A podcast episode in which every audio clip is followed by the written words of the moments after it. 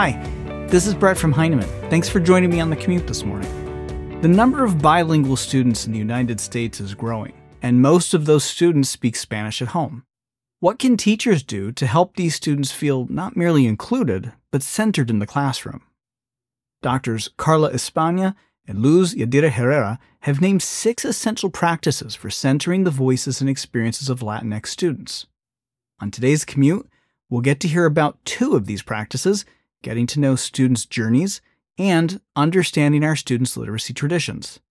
In this excerpt from their book En Comunidad, you'll hear Carla and Luz share stories from their own lives that help to illuminate the importance of these practices, as well as a few questions to connect these ideas to your classroom.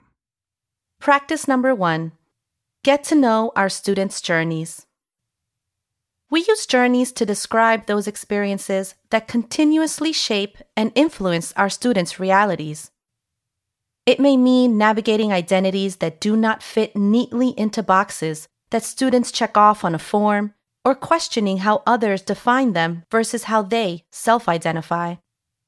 Some students have had varied immigration experiences and may be growing up as the first generation in the United States.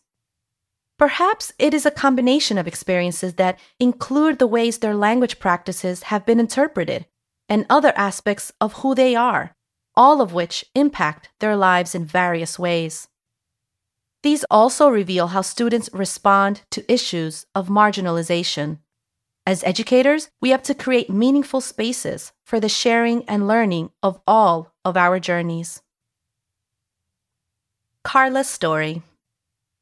I was about to turn five years old when I stepped foot for the first time in a school in the United States.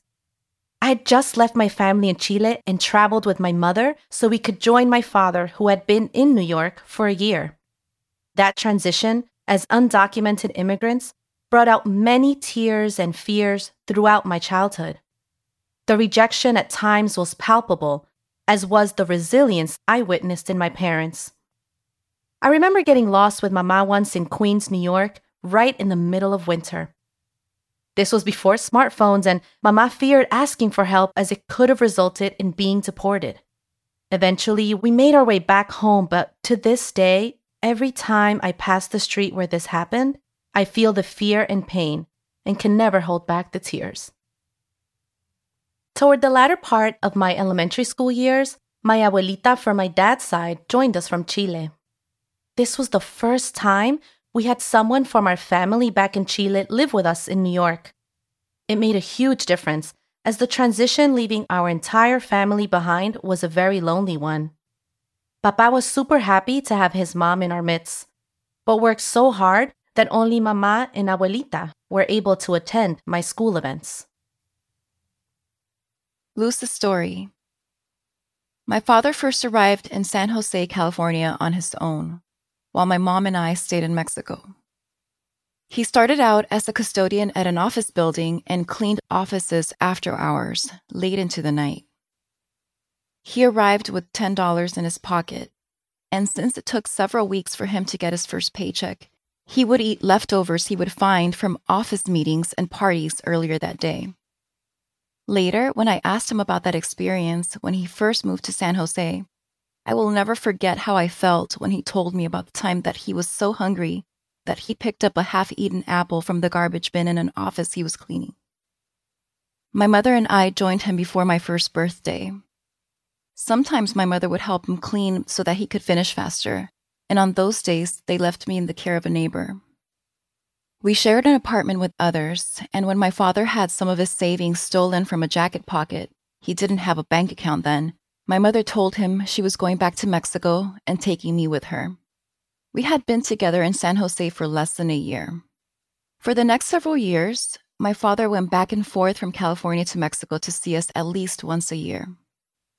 In discussing these stories from our lives, we must acknowledge our privilege in being reunited with our family and in eventually becoming documented.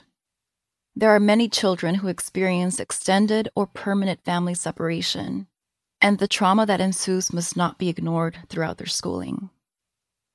What this means in our work. Teaching approaches for bilingual or multilingual Latinx students that focus on strategies often fail to contextualize the students' experiences. Even the terms used to label our students exemplify this practice. For example, English language learner, ELL. In this text, in our research, and in our work with schools, we use the term emergent bilingual learner, EBL, to describe those students who are at the beginning of the bilingual journey or bilingual continuum. Although our stories are not representative of all Latinx students, we share these as examples of our own lived experiences and their impact on our school life. Family relationships, documentation, and socio emotional factors are just a few but important aspects of our students' multifaceted journeys.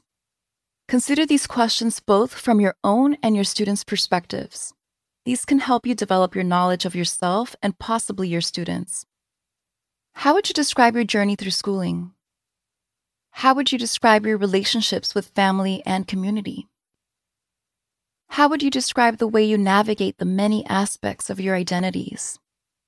Where are the areas of privilege in your journey? Where are the areas where you've been disadvantaged? Understand our students and their families' traditions of literacies. In this book, we take a broad view of literacy following the legacies of sociocultural approaches. These approaches consider that literacies happen in context, for example, the various practices that families engage in, such as oral traditions, including storytelling, proverbs, and elder and community wisdom that have been passed down through generations. These also include digital literacies as well as literacies most commonly associated with youth culture, you may have students who can fully explain the use of social media platforms, online gaming communities, music related literacies like hip hop, K pop, and the informational how to videos they watch repeatedly to learn more about their interests. Carla's story. During the school week, I would try my best to make something out of what I heard and read in school. Hi, Dad! came really quick when I was five. Papa would sit with me every day and help me with math homework after he got home from his job at a local restaurant. From the second I walked into our home, I did not feel behind. I did not feel like I struggled or lacked anything as I was made to feel during the school day. ¿Vamos a comer charquicán? I'd ask my parents or abuelita. Mijita, ¿cómo le fue en el colegio? ¿Tiene muchas tareas? Cuéntenos they would ask me to tell them about my day in school. I would listen to Mama's stories and impersonations. I would tell stories about my school day, follow Papa's instructions on cooking a Chilean meal, and listen to music. Sometimes, Papa would show us a Bible study he was working on or how translations differed.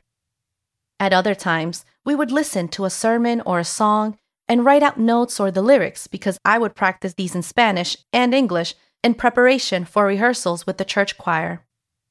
My favorite activity, after singing, was walking over to the movie rental store and looking for films that had subtitles in Spanish.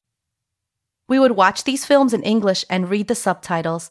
In other words, before I did my homework, or sometimes afterward on movie nights, I was already engaged in multiple literacy practices.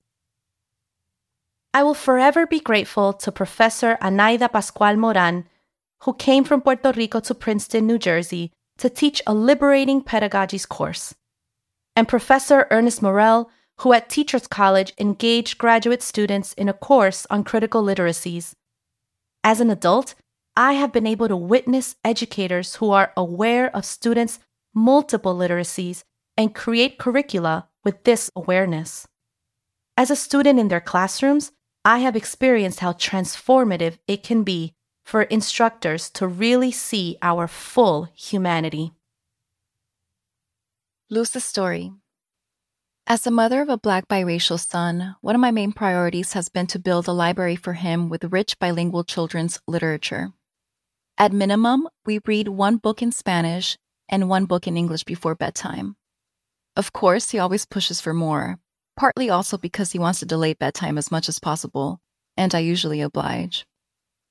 When I insist on turning off the lights, he usually has one more request that I similarly can never deny Can you tell me a story? Un cuento. And I make up a cuento bilingually on the spot. Había una vez. Remy is usually the protagonist and hero. This always brings me back to my own mother's stories. We didn't have books for bedtime stories. Some may believe that our family was literacy deprived since we didn't really have books, except for my mom's romance novels. But our mother always told us cuentos, and we would always beg for more traditional folk tales. But our favorite was her family's oral history. She told the stories of her and my father's childhood in Mexico, cuentos of that time that her Mama Lupe, her grandmother, was kidnapped by a young man, my great grandfather, who liked her. Se la robó, she would say. And she was later forced to marry him and give up the love of her life to preserve her integrity, as the old ways demanded. I have come to see just how rich my family was in literacy, even though we didn't have many books. What this means in our work. Too often, emergent bilingual or multilingual students and their families are considered and even labeled illiterate. Sometimes speakers who engage in using features of Spanish and English are even deemed to be semilingual. This kind of language does not validate the many literacies which our students engage with. In addition to our experiences shared here, we can see our students engaged in multiple literacies when they navigate across social media and digital media and know how to use these and other ways of communication across different contexts. For example, when taking students on a trip to a museum or to see a play or musical, we are all engaging in multiple literacies. Worse, this notion of emergent bilinguals or multilinguals as semilingual reflects a perspective that views bilingualism as a deficit. Although our individual experiences are not representative of all kinds of literacy experiences, they can give an idea of how bilingual students' literacy practices can, in fact, be far more complex than those students are asked to show in English only settings. Consider these questions what are some of the multiple literacy practices you grew up with in your home and community? Were any of your own literacy practices present in your schooling? If so, why do you think these were welcomed? If not, why do you think these were not integrated in your school experiences? What do you know of your students' multiple literacy practices? How can you learn even more about these practices? And how do you consider your students' multiple literacy practices in your planning and teaching? That last question really resonates for me. No matter who we are, we all have our own literacy practices. When students' literacy practices are honored at school, students feel truly included and centered. Well, that's it for our commute this morning. If you'd like to hear more from Carla and Luz, you can stream or download the audiobook of En Comunidad wherever you get your audiobooks. Thanks for listening, and let us know what you'd like to learn more about in our time together.